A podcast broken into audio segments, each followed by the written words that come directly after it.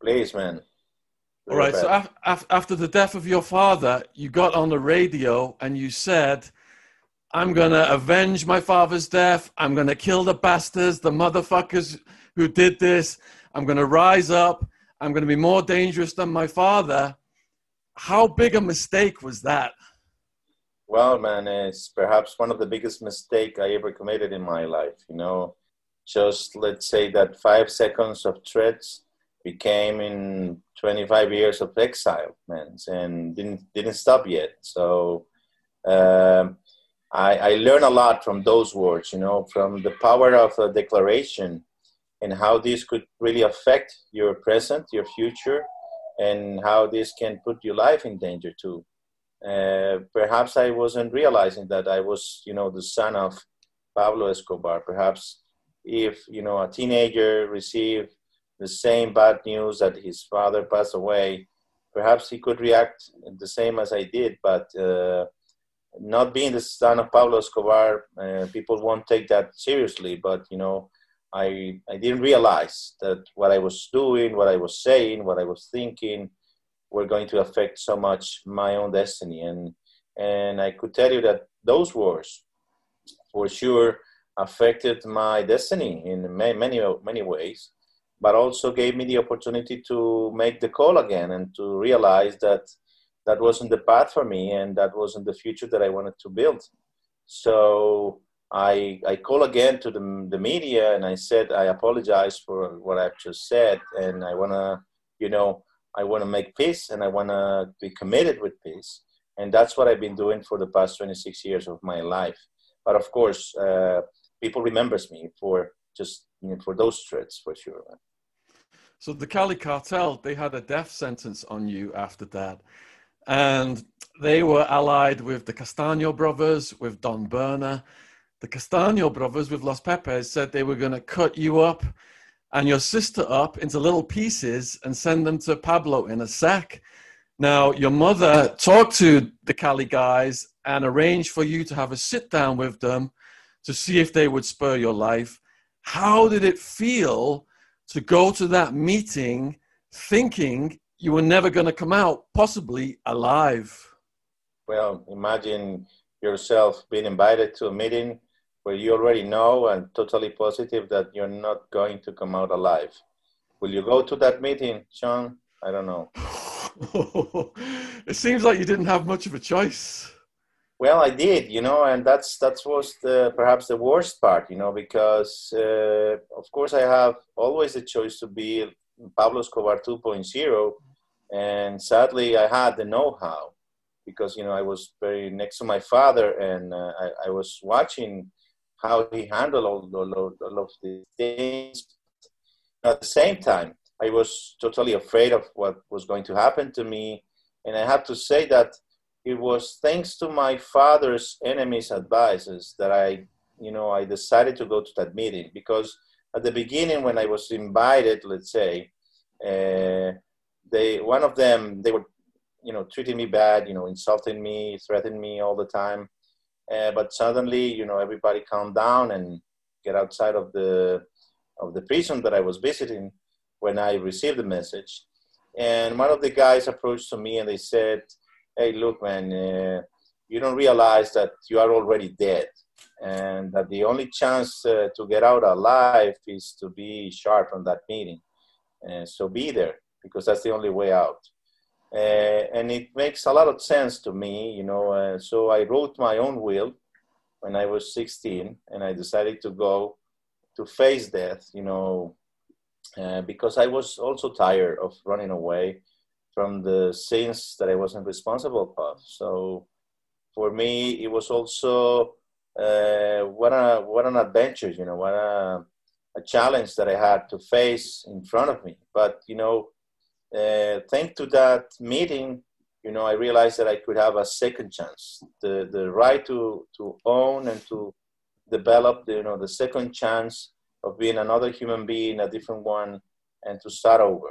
So I took that opportunity, and I thank uh, my father's enemies for allowing me to stay alive, and I honor that opportunity. You know, I became a, an architect, uh, an industrial designer, a writer, and I'm just trying to use my father's story in the most responsible way so we could, you know, move forward and, and learn from it. So you tried to get out of the country multiple times. And there was one time where you were at the airport and you guys were queuing up to get on the airplane and then you got searched and they they made you miss the airplane and then the Los Pepes guys showed up. How did you manage to save your family in that situation? Well, man, I felt, you know, um, I remember that when I had the opportunity to escape from that situation, uh, imagine an international airport uh, that was uh, in control of terrorists. And the authorities, even instead of stopping them, were helping them. You know, it's a very awkward situation. And you are just a single family, and I was 16, and my little sister, you know, she has like 10, 11 years, something like that and I was surrounded by women of my family members. Uh, I don't know how it came up to my mind that the only way out was to rent an helicopter, you know. And so I, I, I found somebody who offered me help in front of a lot of policemen who wanted me dead, of course. And he said uh, that he could get me an office and a telephone.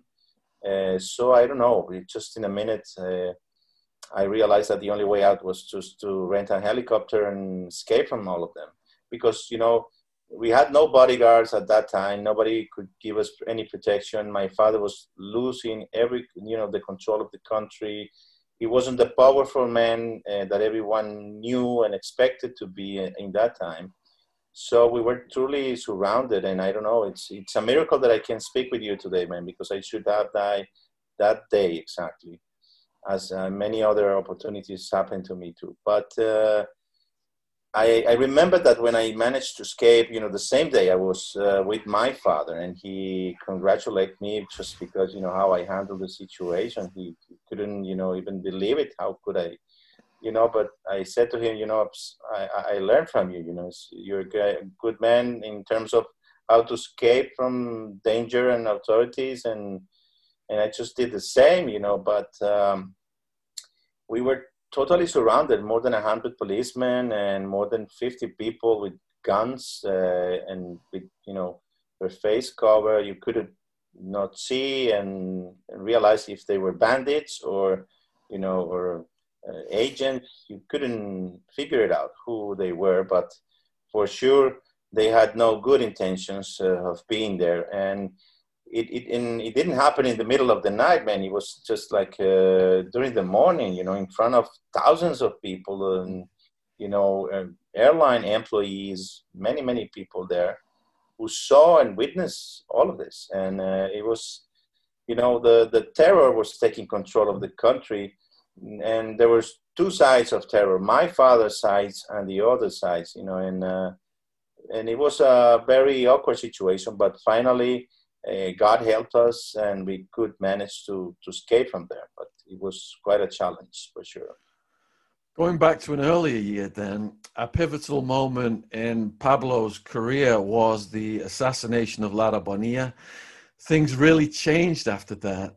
So, you guys had to leave the country in a hurry. Your mother was pregnant. How did it feel to be on that journey to Panama? Well, man, um, I remember that we, we were forced to took a helicopter that um, from my father, and um, it's like suddenly all your life, as you know it, changed without notice. And uh, and you know, I was going to school every single day, having my family, my home, as I knew it since I was very very very young. So suddenly, um, I was forced to change. Uh, our home, and we went to a farm where we took the air, the helicopter and we went to Panama. And we have to dress like if we were tourists, uh, you know, uh, next to some near beach. There were, it was there. So when the police stopped us, uh, they thought that we were just, you know, diving and doing something like that. But uh, it was thanks to the General Noriega who was helping my father and allowing him and his organization to stay there. but he was working also like a double agent because at the same time he was a CIA agent. So it was a very, a very awkward and difficult moment. And and that's exactly the point in my life where I re, where I realized who my father was, you know, because mm, in the meantime, uh, I was just joining my father for his political campaigns, and everybody was saying Pablo, thank you very much. You're helping a lot of people. So I was just hearing a lot of good things about my father, but this was the start. This was the beginning when I realized uh, to know my father even better. And he approached to me and he said, Look, son, I want you to know what I do, and I am a bandit, and this is what I do for a living. So uh, since that uh, moment, he started sharing with me the news and we we we saw the, the, the tv news we read the newspaper together and he didn't have any problem to recognize his responsibility for most of the news that we were reading. So it was uh, a moment that allowed me also to know better who my father was. Uh, and and i know that some people they say that I, I don't know anything about my father but they don't know my relationship with him and how direct and honest and uh, he was with me you know because i don't know many fathers who could approach to their own to their own sons and say hey i killed this guy and i i am responsible for this cocaine or not you know it's uh, i don't know many guys who could do that. Now that i am a father i i think how should i tell my son if i commit a crime you know did I, will will i talk to him in a, in the same way that my father did it? I don't know man. I think it's it's very very hard. But i believe that also my father was just trying to be my father and being honest with me was um, a way of showing me respect i, I believe who do you believe trafficked the most drugs in the 1980s your father or george h.w bush and the cia you you did the, you, you did your homework, man.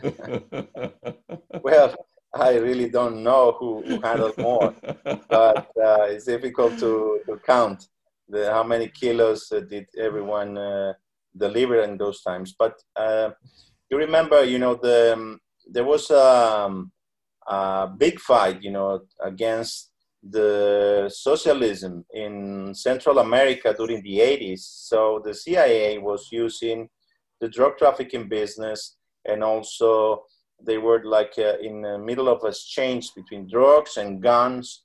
So they will support the right wing groups so they could kill all the lefties. So that's, let's say, the, the, the excuse to, to be part of the drug uh, trafficking business to finance all these wars against the leftists in uh, in Central America in those times. And of course, my father uh, was part of it. And as I published in my second book, that is, is not being translated in English yet, uh, I can imagine why. Um, the thing is that uh, we, we, we should take this uh, in a relaxed way, but it's a, a hard story to tell uh, um, you know, my father was, uh, and there's pictures that Barry Seal, the CIA agent, took from an airplane that my father actually bought from the CIA. And he was sending drugs to the United States uh, with those kind of planes. But of course, the CIA put a hidden camera inside of it and took several pictures of my father and some people of the Nicaraguan government and even another partner of my father called the Mexican, aka the Mexican, uh, Gonzalo Rodriguez Gacha. And what it's interesting for me about those pictures is that you can see the right wing, the left, the left wing, the drug dealers, the army, the government, everybody together. You know, just after the money. It's like there's no doesn't matter who believes in the right wing's ideas or the left wing, whatever. It's just only one uh, one things that bring everybody together and it's money you know and that's you know I, I feel a little bit disappointed because i thought that you know their ideas were stronger than that but you know at the end money is like uh, the uh, whatever is the only thing that matters sadly Your father said that those photos were fake because he's never carries the drugs himself. Are you saying that the photos were real? Well, the photos are real, and he said that he never carried the, the drugs into the plane, but because the soldiers were doing that part of the job, you know. Okay. So he wasn't lying. It was okay. the soldiers who were helping. Him. So you've met a lot of the victims of people who were assassinated. I've written a book about Barry Seal. Did you meet Barry Seal's son? Yes, actually, we are very close friends, and I'm happy to say that, man. And I, I should say that Aaron Seal, his son, he teach me perhaps one of the most important lessons for me in terms of reconciliation and forgiveness. And he, I thought that I knew something about asking forgiveness and uh, reconcile with people, but you know, this guy is truly amazing because the first message that I received from, from him was he was asking me to forgive his own father just because he was willing to talk about my own father against him in, a US court. So he asked me to forgive his own father, even when my father was the one who killed his own his own guys, you know, his own father. So for me, it was like very hard to receive and to process that message because um, I wasn't expecting um, so much kindness and you know I, I, don't know even how to describe this his heart man because he's and also his um, uh, his mother uh, actually they both contact the guys who who, uh, who pulled the trigger and killed uh, his dad and uh, husband in that time and they got in contact uh, in those times and they said we forgive you we have nothing against you it's god's will and we know that's that's their words. And they said, we know that our father took decisions in life that you know uh, bring him a lot of problems, and and it was thanks to his own decisions that this had this um, unhappy ending for sure. So that that really inspired me, you know, to continue working with my father's victims, and and so far, and thank God and that Today, I have met like uh, 150 families. Uh, all of them suffer, you know, um, kidnaps and uh, murder, many, many crimes committed against them. And, and thank God the, the success rate of those conversations are 100%. So that's, that keep me going in that path of forgiveness and peace, man. That's really powerful. What motivated you to meet the victims' family members in the first place?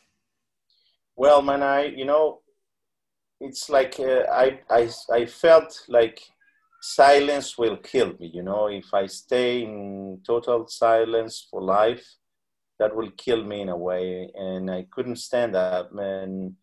So I took the decision. I, I told this to my mother, and I said to her, "Look, I don't know what I'm going to do. I don't know how I'm going to do it, but I need, I feel the need to ask for forgiveness, even if I didn't commit any crime against them. But I believe that somebody has to take responsibility for this, and uh, and nobody's doing it, and who else is going to do it? You know, and um, I got her support and my sisters too. And after that, you know, I start realizing that perhaps the best way to approach to them was telling my own story through a documentary that was called Sins of My Father. And, and suddenly, during the year 2009, we finally published the documentary. So that gave us the perfect opportunity and excuse to approach to those families. And that encouraged me also to write a letter to them.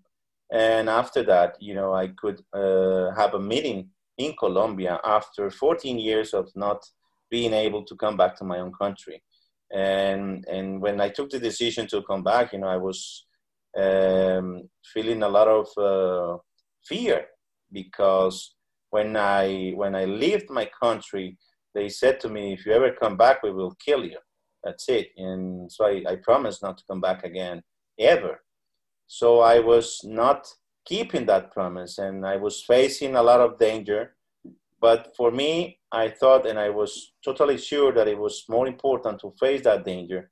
But because I was seeking forgiveness and reconciliation with my father's victims. So there was nothing else more important than that.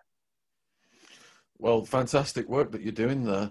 Another life and death situation was when the Cali cartel bombed a house your dad had left in the morning and the roof was off. You guys were looking at the sky. And the way your mother described it, that you, you basically a Botero statue had saved your life because you were pinned down by a, a slab. Mm-hmm. What what happened next? Well, man, uh, you know, nobody ever in that time in Colombia have heard, you know, a car bomb explosion. Nobody. So when we were in the middle, we were totally confused. I cannot tell you that I heard the bomb sound. No, I, I heard nothing. I just felt that I couldn't breathe because, you know, the, the weight of the ceiling was just, you know, uh, against me. And I was in bed next to my mother. She managed uh, to escape.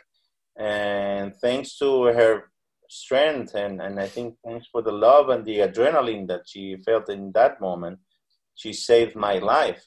And um, I thought that there was an earthquake, man. I never expected a bomb, never in my life. You know, I was just, you know, you can hear a lot of shootings in Colombia, but not bombs. It, it didn't happen in that time. So we thought that it was an earthquake, and I thought that we were trapped in the basement because the, all the building fell. I don't know.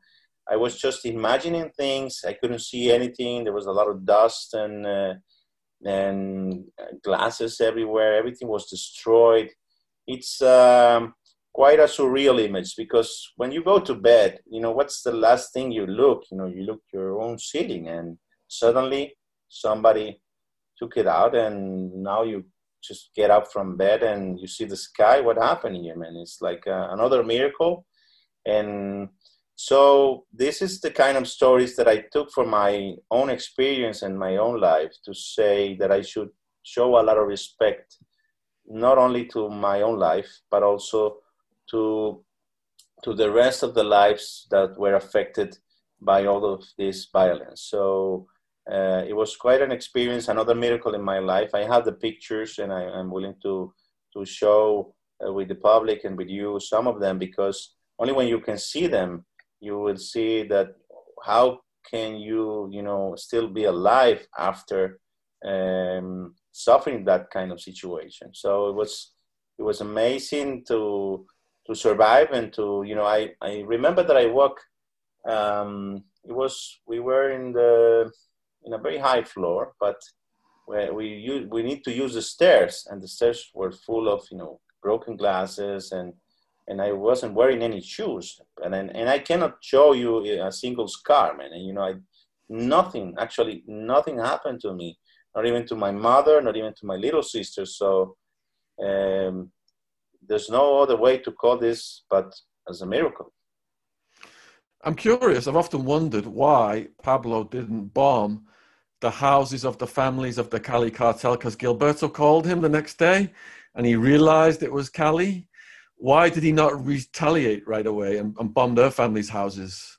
Well, it's my father was a man of his of his word, and um, and he made a promise to his own enemies that uh, the war was going to be uh, against them, but not against their families. And even if they they attacked his own family, he was willing to respect that. And he many times told me, I know where this where their sons live. I know their relatives. I know all the address, but I'm not gonna hurt them because I made this promise. And it's another way to keep you safe. But you know, they never respect that condition. The only one who was still respecting that condition was my father, because they do attack us many times.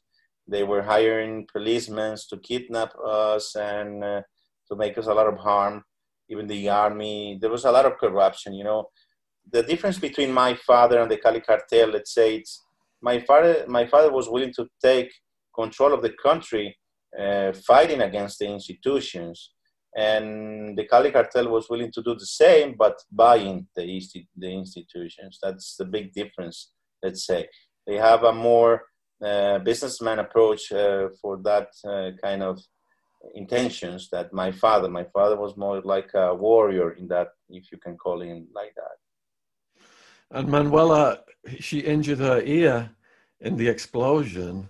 And having read so much about Manuela when she was a kid and your, your dad playing with you guys, I often wonder now, how, how is your sister doing now?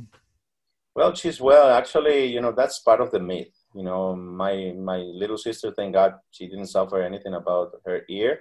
Oh, really? Actually, yeah.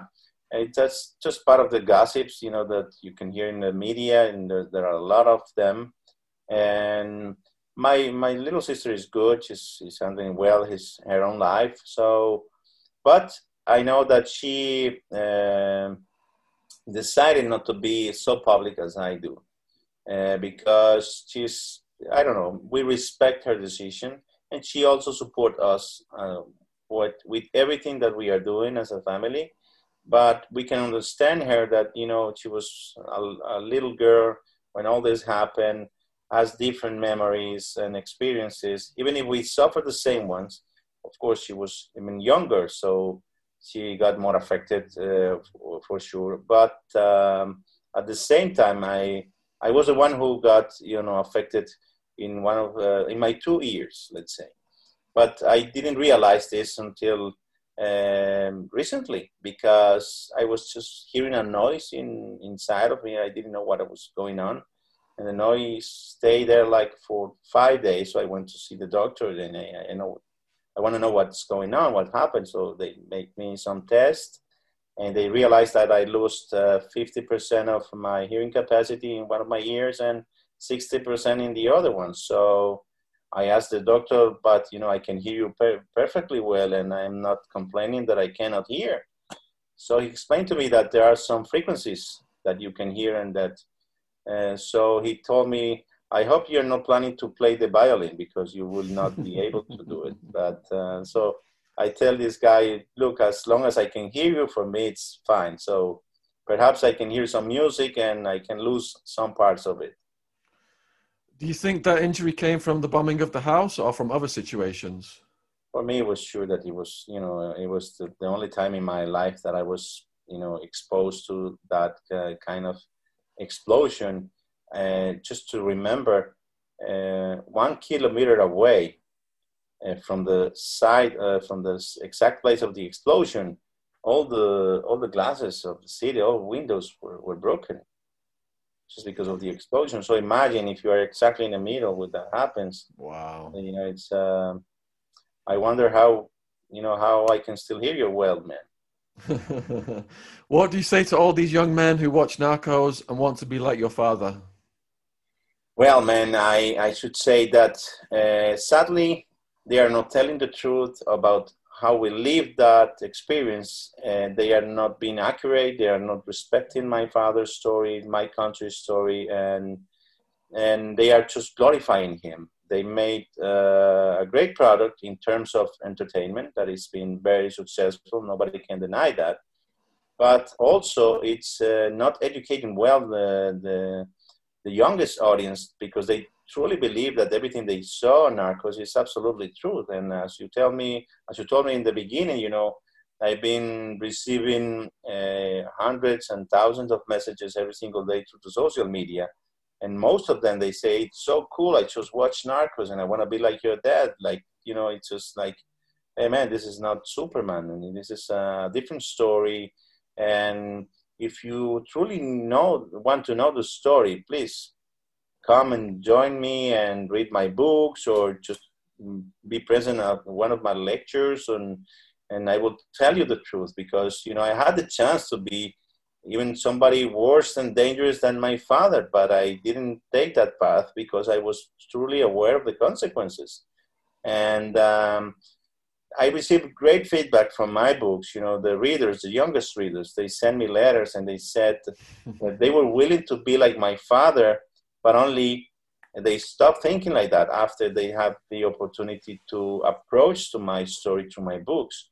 So that's why I keep um, promoting my books because uh, I know that uh, finally I handle to deliver a message that is totally responsible, that is not encouraging others to follow my father's examples in life, and that it's helping a lot of people to be aware of the consequences of trying to be involved in a business and in a life. You know, my ba- my father is being portrayed like he's a very su- successful man, and I don't think you know even he if he made so much money, but what's the point? You know, what's I don't know what's a um, success for you in life. Uh, I think that's a success, at least for me. It's something that you can truly enjoy during all time. But if you can't, what's the purpose of having you know tons of money, but you cannot enjoy any single dollar, you, and you are starving? But you instead of you know you are starving, and at the same time you have four million four million dollars in cash in front of you, and you cannot buy it, just a single piece of bread with that money so what's the point of you know having all of those um, assets? It's not it's not a good way to do it. And uh, and I tell those guys, and I invite them, and I said to them, look, if you feel talented enough to be a drug dealer, with half of your talent, you can be a very successful man in life, and you have and you will have your freedom and your family to enjoy that. Yeah, it ends in the prison, police, and death. That's what I tell the kids in this country. So, as as a kid for you, then, what was it like growing up with hitmen around the house? I'm thinking of characters like Popeye, Earring, El Chopo, Mugre. These guys were babysitting you, playing games. What was that like? Well, they were they were truly, as I call them, my killer knives. You know, it's like uh, it's. Uh, it, I didn't have any any friends. You know, they were my friends. I grew up with most of them, and not with Popeye because he he was being part of the cartel, but later on, not from the beginning. But I know that he he talked much uh, more than he knew. That's that's the reality. But uh, it was a very awkward situation. Imagine I was just a kid surrounded by bodyguards, all of them consuming cocaine, marijuana, with guns in their hands and not the best examples you would want to have for your kid. Uh, but that was the life that I was living, and of course, I didn't have an option. It was my place of birth. That's it. You know, you can choose your friends, but your family, uh, that's something, at least as far as we know, we cannot do. With the assassination of presidential candidate Galan, there was a chart drawn up by the cops and they had like Pablo and Gacha at the top saying these are the guys responsible.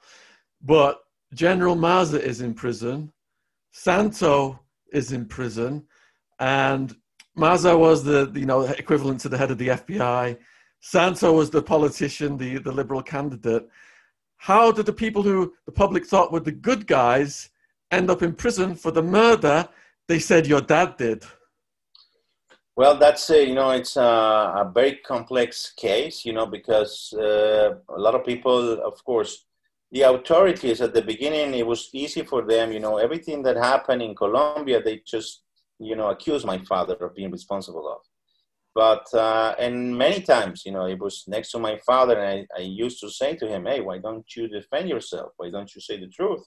And uh, and he said it will cost me another war against this family, the Castaño family, or, or the other family, just to defend myself. So it's better to keep it that way. And and I also understood that my father was taking the the power that was given to him just by the media. So that will make him look like even a more dangerous person, and he was using that in his own favor to force the government to do whatever he wanted, and also the politicians. And but of course, in the middle, there's a lot of corruption. Uh, I know that General Maza was convicted for the um, for the for this criminal act against Luis Carlos Galan, the presidential candidate, and also uh, who you call Santos is Santofimio, Alberto Santofimio, another politician. I wrote in my first book, you know, about about a short line about Santofimio. Uh, not, um, I should say, I don't like this guy, and I not, I don't need to be his lawyer. Uh, he he had his own lawyer, but uh, you know, I don't believe everything that I saw. That everything that comes from the Colombian justice and from the Latin American justice and from many other countries you have to be very careful of what you read because they said that uh, he encouraged my father to kill Luis Carlos Galan. And let me tell you one thing my father was a man who took his own decisions. He never asked for anyone's permission or approval. You know, he just wanted Galan dead, and Galan was dead. You know, one of his friends, of my father's friends, asked him, Hey, Pablo, what are you going to do? Because you know Galan is going to be the next president of Colombia. Um, and so my father answered to, the, to this, to his friend, a dead man can't be a president. You know, so he was taking control of Colombia.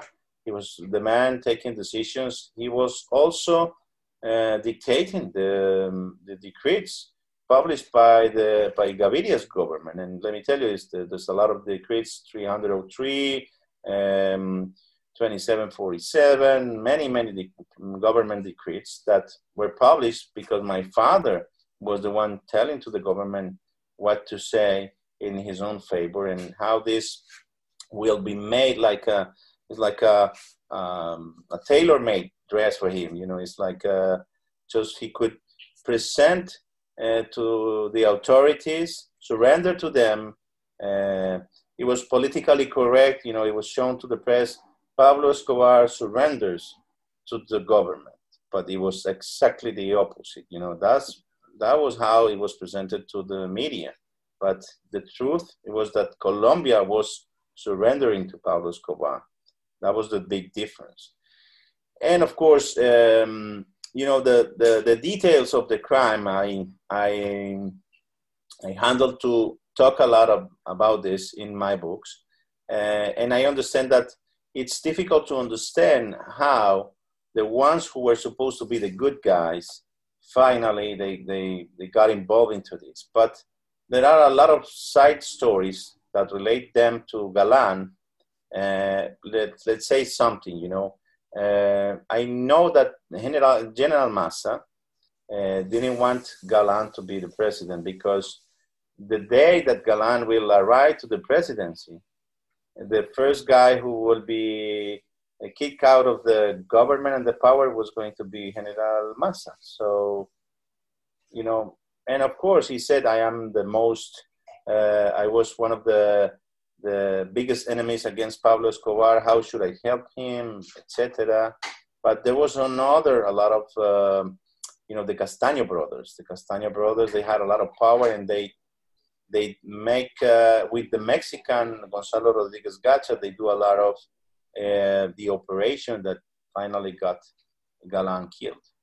So there's a lot of stories. It's a very complex story because a lot of people is like uh, in, in, the middle and it's difficult to understand. But you know, it's um, it's very interesting to to bring the puzzle and all the pieces together. So so we can rebuild the story and the image of what really happened. Was Maza working for Cali?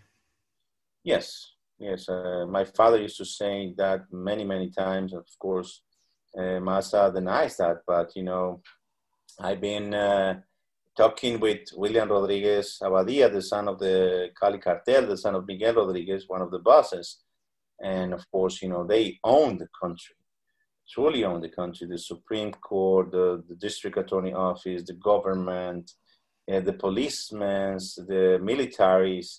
They truly were the owners of Colombia. As I told you from the beginning, they were trying to, you know, to um, infiltrate all the Colombian institutions thanks to corruption, and they did it very, very well. And of course, my father was fighting against that, and and he was just shooting everyone. So of course I thought that the Cali cartel was going to be was going to succeed, you know, uh, for many many years, but they just last for let's say two years after my father dead, you know. Do you think Popeye exaggerated Santos' role in the Galan assassination for his own benefit so he could get out of prison? Yeah, well, you know, it's uh, this guy lied a lot, man a lot. He was, you know, it's uh, he was a bandit, you know, and bandits do things for money. And just, you know, he passed away, and I, I would like to leave him rest in peace. But uh, I know bandits. I grew up between all of them.